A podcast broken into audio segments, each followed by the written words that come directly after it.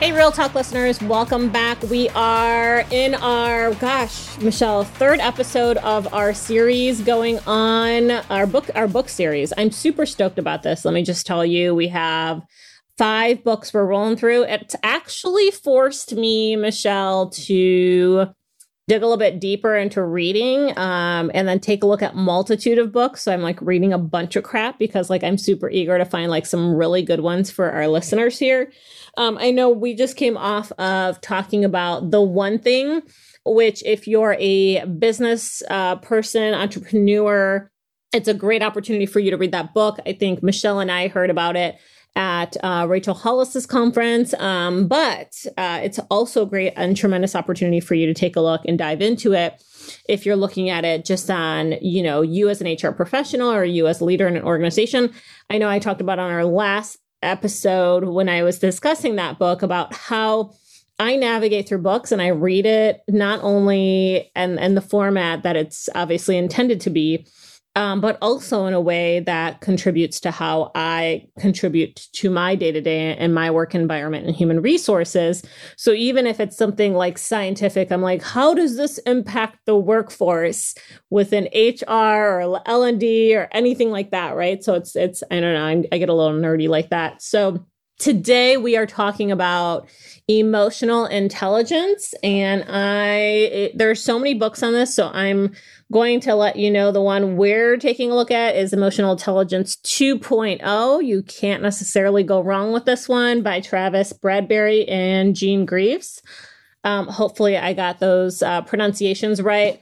It really challenged us to retake our EQ, our, our emotional intelligence tests, um, to see where our EQ lies, um, because you know, it's it's interesting, Michelle. Um, they always talk about uh, how depending on where you are in your life, you should take your emotional intelligence again. Like, don't have it from like 20 years ago. If you're in a really stressful position, you should take it. Um, or retake it um, and then if you know you change jobs you should retake it again so would love to hear michelle a little bit of your thoughts on emotional intelligence so first of all i'm super excited to dig into this book as well. So, like you, I typically read all books from a view of how does this make my performance, my life, those around me, the people that I support better. And EQ is one of those things, it is a learned skill. It is absolutely not something that you're born with. First of all, don't get me started about born versus made because at the end of the day, if you can get better at something with practice, it means it can be made. It might mean it starts with some innate skill to begin with, but if you can improve with practice or learning, then that means there is an element of made to it. And I believe emotional intelligence is absolutely one of those. And so do most of the experts that have written about the subject. I actually want to quote Aristotle. It's on the book jacket for the book that Maria just mentioned, Emotional Intelligence 2.0. Um, and it says anyone can become angry. Now, Replace angry with any emotional word you can think of because it all applies here. Anyone can become angry. That's easy. But to be angry with the right person to the right degree at the right time for the right purpose in the right way, that's not as easy. And that's really what emotional intelligence is digging into. It's how do you learn to channel or harness emotions in a way that is productive and helpful to the situation. Now, I am going to tell you, Maria, Maria and I tend to talk a lot, even if it's only through text. And the minute I retook my EQ and I got the results, I texted her immediately and I was like, what the blank.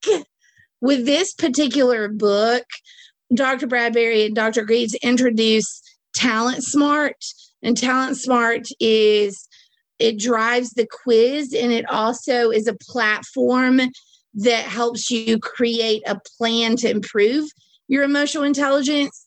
So I'm still not okay with being average, but when I looked at when I went to Talent Smart and I looked at the actual results, because I'm telling you, I was like, no, you misscored me. Kiss my behind. It didn't happen. But when I looked at the actual questions and then I paused again to think about would I change my answer knowing that it makes it made me average? The answer was no, I wouldn't have changed it because it was true when I said it the first time and it was true now that I realized I didn't like the answer, but it gave me three very specific things that I can work on to improve. And that goes back to that quote from Aristotle, which is knowing the right person, the right degree of anger, the right time to express it, the right situation to express it, and how to express it in a way that the other person doesn't shut down, right? Learning to do those things simply makes me would make me even better when it comes to emotional intelligence. Yeah, it's interesting. I retook mine too and my emotional intelligence changed, but I'm also at a very stressful point in my life um, in regards to career and a multitude of things going on. And so it actually scored me lower in relationship management than I had anticipated. But I always know it's an area of opportunity because I'm just very introverted, anyways. And it asks you questions like, you know, are you outgoing or whatever? I can't even remember the question in social settings, right? Are you the first one to kind of jump out? And I'm never the first one to be like, over excited and exuberant in social settings. Like that's just not my thing. Um, and I obviously responded to all of the questions based on just my personal day to day life, not on how I manage things at work. I think if I would have responded to it in that way, it probably would have come out significantly different. But I wanted to make sure, you know, I responded you know in a way that just like i could like help focus on my own personal day to day and so it's interesting because in in my personal life my relationship setting is very different. You know it's it's it's interesting because at work people are like oh you're super outgoing and you go like you step and i'm like yes but i'm I'm Cinderella on a stage. Like, other than that, like, I don't necessarily go above and beyond in my relationship management stages outside of work. But yeah, I found it very interesting because right now my relationship management is actually at a lower portion of my life, but that's because stress impacts some of those pieces too. You're just like, the last thing you want to do when you're super stressed out is just like continue those dialogues and conversations. So, but I super enjoyed like just retaking the test and identifying that aspect.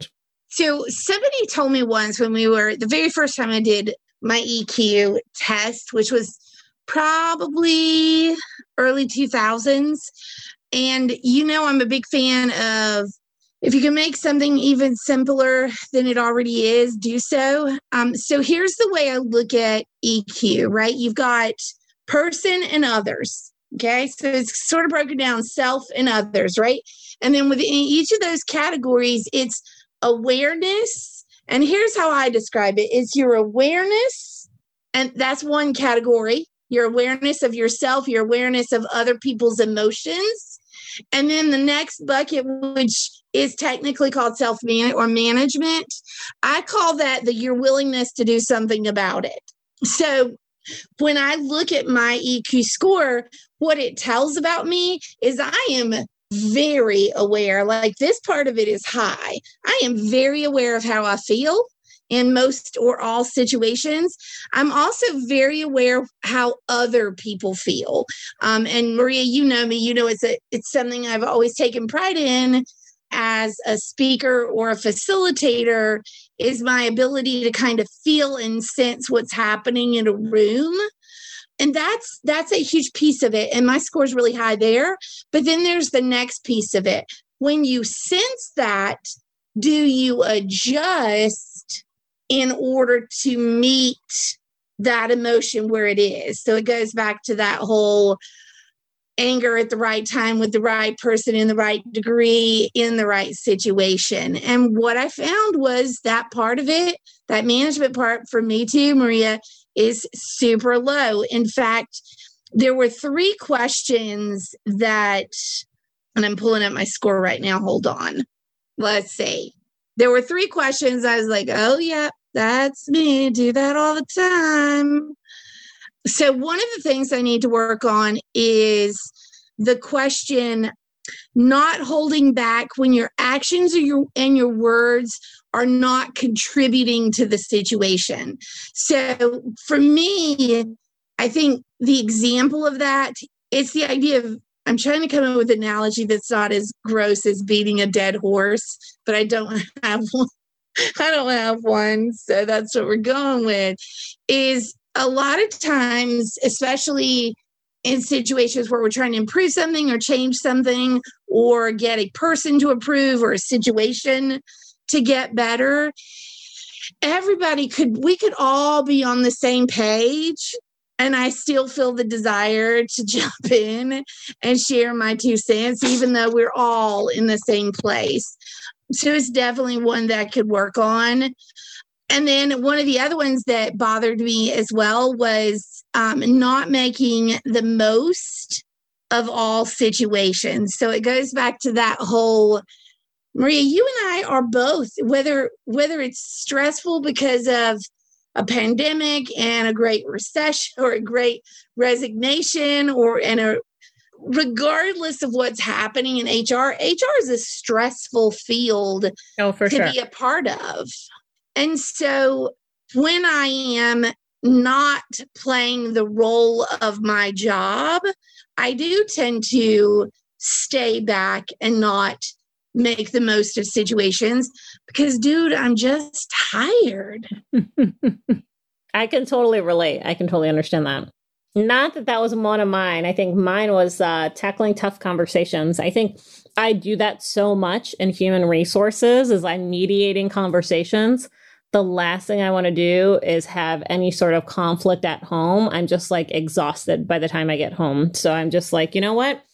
I'm whatever. I'm upset with you, but I'm just going to move on because I'm exhausted. I've literally mediated enough conversations for today. yeah, I mean, it's it's so true. It's when you have to give emotionally a lot in either your personal life or your professional life, like if one or the other skews towards giving of emotion, what you learn pretty quickly is to choose your battles. And I can't not mediate that conversation. I could transition it to another person if they're available, but someone is going to have to step in at work and mediate that conversation. I could just be like, you know what? I really hate when my fill in the blank with whatever relative you've got. my crazy uncle does that. But frankly, I only see him once a year, so who cares? And then I walk away. So you learn to choose your battles. Yeah, one of the things I tell, uh, talk to my, you know, with my friends about, I'm just like, I only exhaust energy where energy is really necessary or where it's needed. I don't really exhaust my energy if I don't have to because it's already exhausted at work. So why waste my time with breath if it's not going to be meaningful, right? It's like you said, like it's going to be my uncle who I see once a year. Well, whatever. right. Let them do whatever. I only see them once. So, Maria, when you think about emotional intelligence, and we've heard this probably for the last couple of decades, that IQ with personality, with EQ, and sort of a combination of that is really what lends itself to success in business, in entrepreneurship, um, or just in your personal life. Tell me your thoughts. Like how how do we really justify that something as intangible as emotions impacts performance. Yeah, it's interesting when I don't really know how I feel about that, but it's it I think when individuals when I listen to individuals and organizations and they're like, "Oh, they must have a low EQ." Like they go straight for that. as opposed to truly understanding the dynamics and the circumstances or people are really curious about the the eq of somebody um, within their teams and so i think yes that lends itself to something but i've also seen really successful individuals with low EQ in high up positions within executive roles. Me too. I might have worked for one before. Yeah, yeah, I may have worked for some too, or you know, whatnot. Um, but they've had low EQs and they're in such successful positions. Um, and so it doesn't necessarily mean anything to the level of work that you attain. It's just really about how you are aware and how you're managing your awareness. And so going back to just finish off for our listeners who've never really understood or read this this book or whatnot, there's personal competencies, which is self awareness, and then how you manage self or self management. And then there's social competencies, social awareness, and then the relationship management of how you're really aware of those of those pieces in social settings. I think s- at times there are areas where you can identify that someone is more successful in their their EQ based on just how they're interacting with people. So you can see that and you can tie that to engagement surveys and how leaders are doing with their team because some of the most responsive people are very aware of it and they actually manage it well. Some people don't give a shit and that's that's a whole nother level, but or or you may not necessarily just be aware of it right? Your whole self-awareness concept. You may be really self-aware in a ton of things but you know the examples that they use are just successful leaders when they're talking about someone low in self-awareness or or social awareness they have successful leaders, but sometimes they're missing the mark when their team's talking to them or identifying them. And that's, I think that's such an easy driver that you can just tailor and try to identify and really elevate yourself on is just like taking and a moment, stopping and like being with your emotions for a moment. Or, or just uh, being observant of your situations and your surroundings because we're such a driven environment, at least from a, um, a North America or US perspective, we're constantly moving and shaking. We don't take a moment to like self reflect sometimes.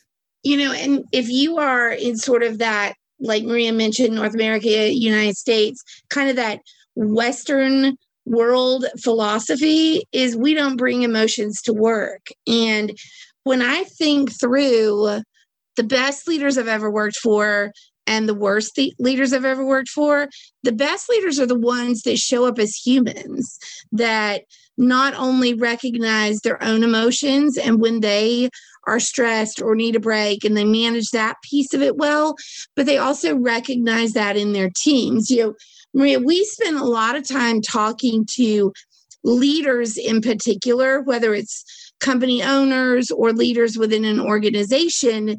And as a leader, your job, I mean, like you have one job to get other people to buy into what it is you need done.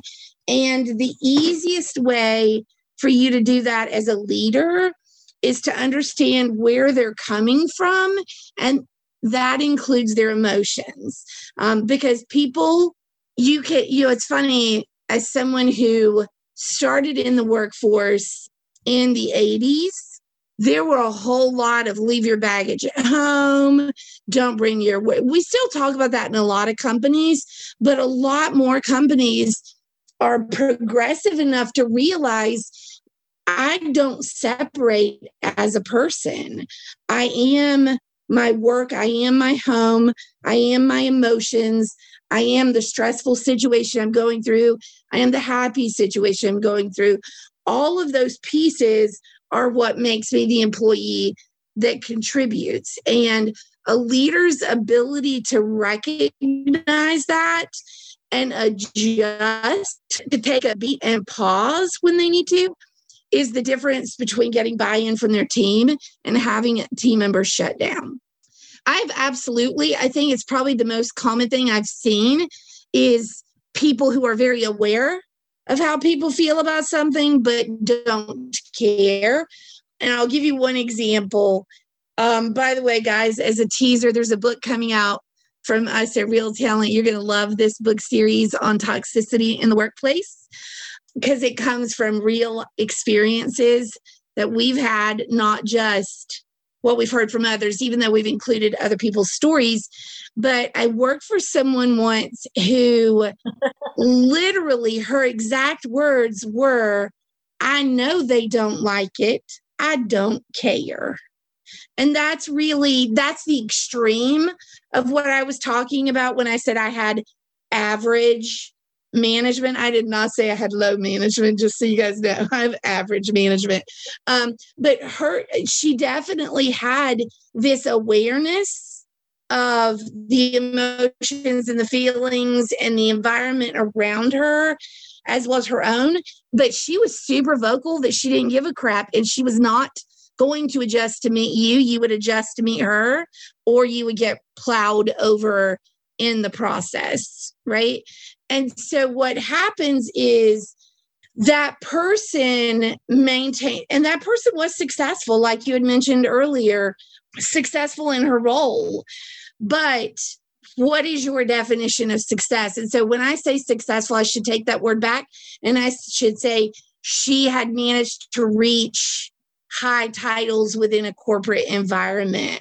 But if you looked at the department as a whole, I'm not sure anyone open minded would say successful. You were looking at a department that had, on average, over the course of two years, between one to 200% turnover.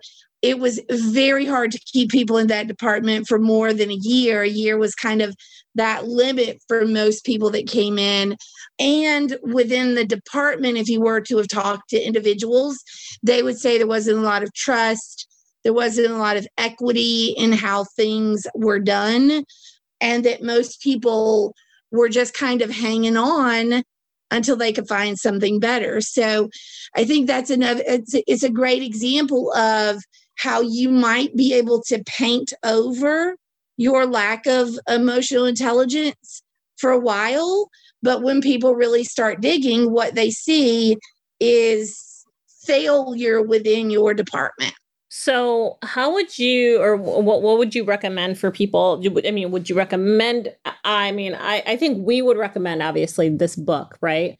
But for those pod, you know, those listening to the podcast today, what are some things you recommend for individuals to really assist them with their EQ when they are going through a multitude of things like that, right? At the end of the day, you could be self aware and be like a previous leader where like they just don't care. Obviously, some of those it's like, well, all right, you're self aware, you just don't care. I can't help you there. Like, obviously, right. the second part, the la- latter part of that conversation needs to adjust. But for those individuals who go in and take this test, what do you recommend individuals like where do you recommend them to start in regards to doing that or maybe not even taking the test? What if they're just like, hey, I already know where my, some of my pitfalls are. Uh, I can't afford to take the test or buy the book, but give us some insights. So I would say if it is your goal to have positive relationships both both in your personal and your professional life. I'd say save yourself up some money. You can do the test without buying the book and then the test is significantly less expensive. For the record the book is only $25 that is less less than most of you are spending on a week's worth of starbucks. So maybe you go with just a drip for a week um, instead of getting the fancy schmancy Starbucks. Um, and then that saves you up enough to purchase the book. It's not super expensive um, at $25. But I think that what I found by looking at the plan that you can put together through the book is that there's some really good practices on where to start and what to do. You know what, guys, I've never held back, which is part of my problem and why I have average EQ, because I never hold back. But you've heard me say time and time again there are some things that I know I do not do the best, but I'm at a point in my life where I'm not prepared to put the energy into it to change it. Um, I think you've got to self reflect. So have them help you put together that test and then look at the ones to see which ones you are willing to put the time, the energy, and the effort into to change. Now, just FYI, the previous experience that I mentioned, um, there was a way bigger problem than a lack of emotional intelligence. There was probably some emotional, mental instability going on. But that one, like Maria said, was not something that I or any book could have fixed because she did not want to be fixed. But if you are open for it, start with putting together that plan. You guys also know coaching is not for everyone, but for those of you that are like, I really need some hands on, what's good about this plan is what you've heard us say over and over again. A lot of times it things boil down to the same half a dozen problems. And that's the reason platforms like this can put together a proposed plan have very similar problems anyway. But the truth is, it's not customized for you. And so, if you really need to dig deeper, maybe it is time for you to get a resource, whether that is a coach or a mentor or a friend or a confidant, someone who will not just give you lip service and tell you you are right, but will tell you when you are out of line or when you are thinking in a way that's not helpful for what you're trying to accomplish. But you can start pretty cheaply with $25 before you stress about do I need to go into customizing something. Yeah, I like the test and the website because it gives you details um, in regards to like, hey, take a look at number 17. But I also like, I'm a very hardcover book person. Like, I have to feel it. Um, so that I'm like going into the book and I'm like, number 17 and relationship management. And so um, it's kind of nice, especially when it, it talks about like in the um, first maybe like 50 pages of the book. It's like what self awareness looks like. Dave, a regional service manager who has successful, you know, um, self awareness. Dave has clear long term goals, doesn't make sacrifices for short term gains, etc. Right, and then it talks about like what lack of self awareness looks like, um, or what a lack of self awareness looks like. Right, someone um, with a, a low score on occasion. Tina. Sh- stresses and sense of urgencies are projected pushed and pushed towards her team. She needs to become aware of how she's perceived. She can come across in a very demi- uh, demanding, but I don't um, believe she means to type of way. Um, so, you know, it gives you examples and you're like, oh, okay, yeah, I can see that. Like, uh, you know, someone being totally demanding, like, hey, I'm stressed out and there's a million things I need to get this done, um, as opposed to really like taking a look and reflecting on how it's impacting someone else in conversation, right? And it's like self awareness. So, so I, I, like that the book gives some of those examples and digs into some of those. So really, I agree with Michelle. If you can get the book, grab the book. The tips are really pretty incredible. Like, um, and when I say incredible, we tend to use this phrase a lot. It's simple, but it's not easy. So, like, what you're going to see when you read through these tips is you're going to be like, duh. And then you're going to be like, but then why haven't I done it my entire adult life? So, they are really simple. They're, when you pause to think about it, they're very logical, but they're not easy to do. And you like one of mine, tip number 10 was about acknowledging the other person's feelings. I find this in a lot of cases, personally and professionally, where people struggle to acknowledge your feelings, especially if those feelings are the ones that c- people consider bad. And I don't mean angry, but like upset or sad or depressed. You know, all the ones that, if they're anything, if they come from anything other than joy, people are afraid to touch them because they don't know what to do. And the thing is, in most cases, what you are doing by trying to divert or change the subject. You know, like the example they use in the book is someone's talking about the fact that they were really upset. And the response was, well, you know what? Let's get back in and go to work. It'll take your mind off of it. No, dude, it will not. now I just have to juggle upset with the demands of work, right? Or, well, know your audience, because for me, that would totally work.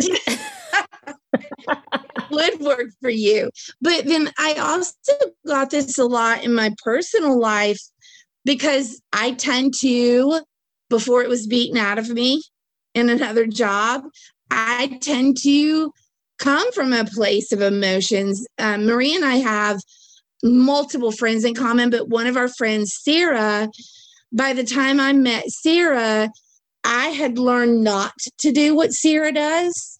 Um, and I had to reteach myself to be okay with that because I was taught that it wasn't okay to have emotions or to express your emotions, particularly in the workplace. And what I would get when I would express my emotions is people would respond by saying, No, that's not what happened. Well, hold up. I'm upset. It's my emotion. You can't tell me that's not what I'm feeling. I had a whole lot of, and that's the reason I stopped doing it, is I ran into a whole lot of people telling me it's not okay for me to feel that way, or that's not the way I felt. Um, when ultimately what people really are looking for is I hear that you're really upset right now.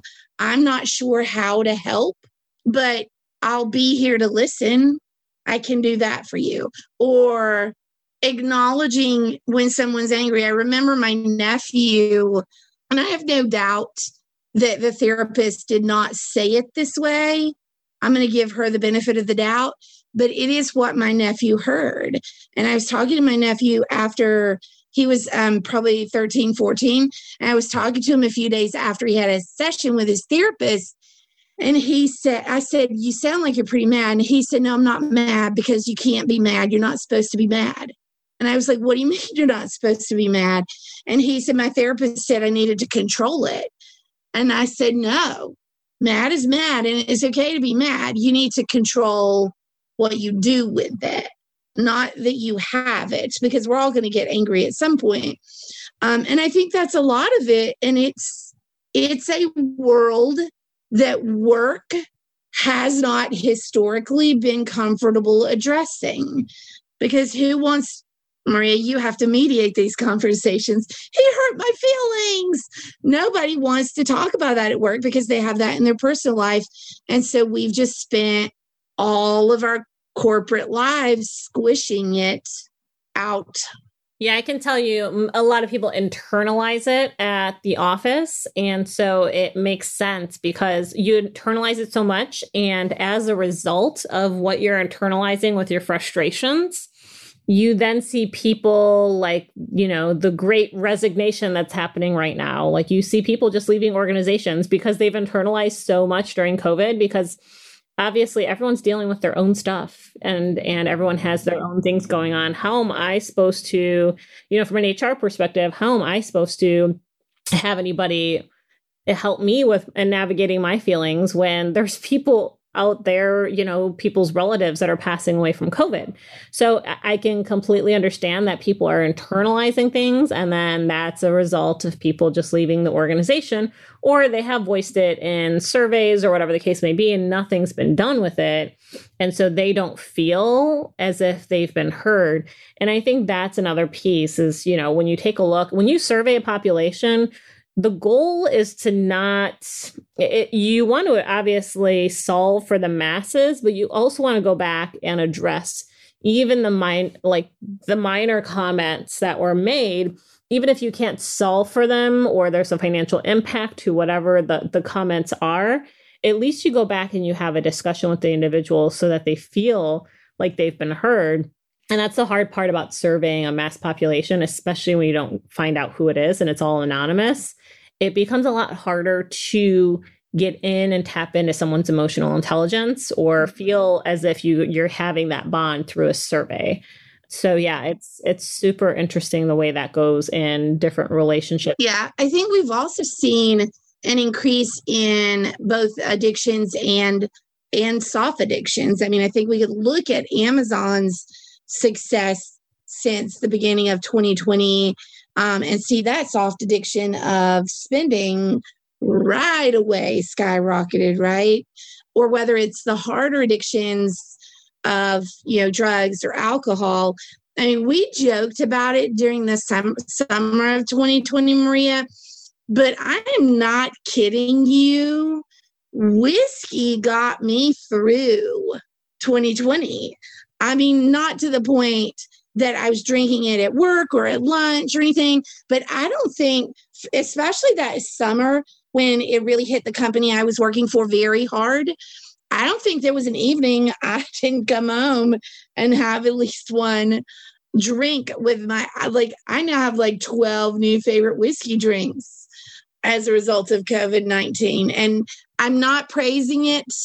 I am calling it what it was. It was definitely my version of coping with a negative addiction. I did not let that addiction get out of control. I do have addiction in my family. And so I'm always super, super cautious of letting myself get out of control with alcohol um, because that's what people in my family have done.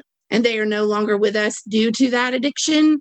So I never let it get out of control because that's always weighing on the back of my mind. But there were days where I really, truly felt like I need this glass of wine or this um, drink. And by the way, jalapeno whiskey with lemonade is amazing.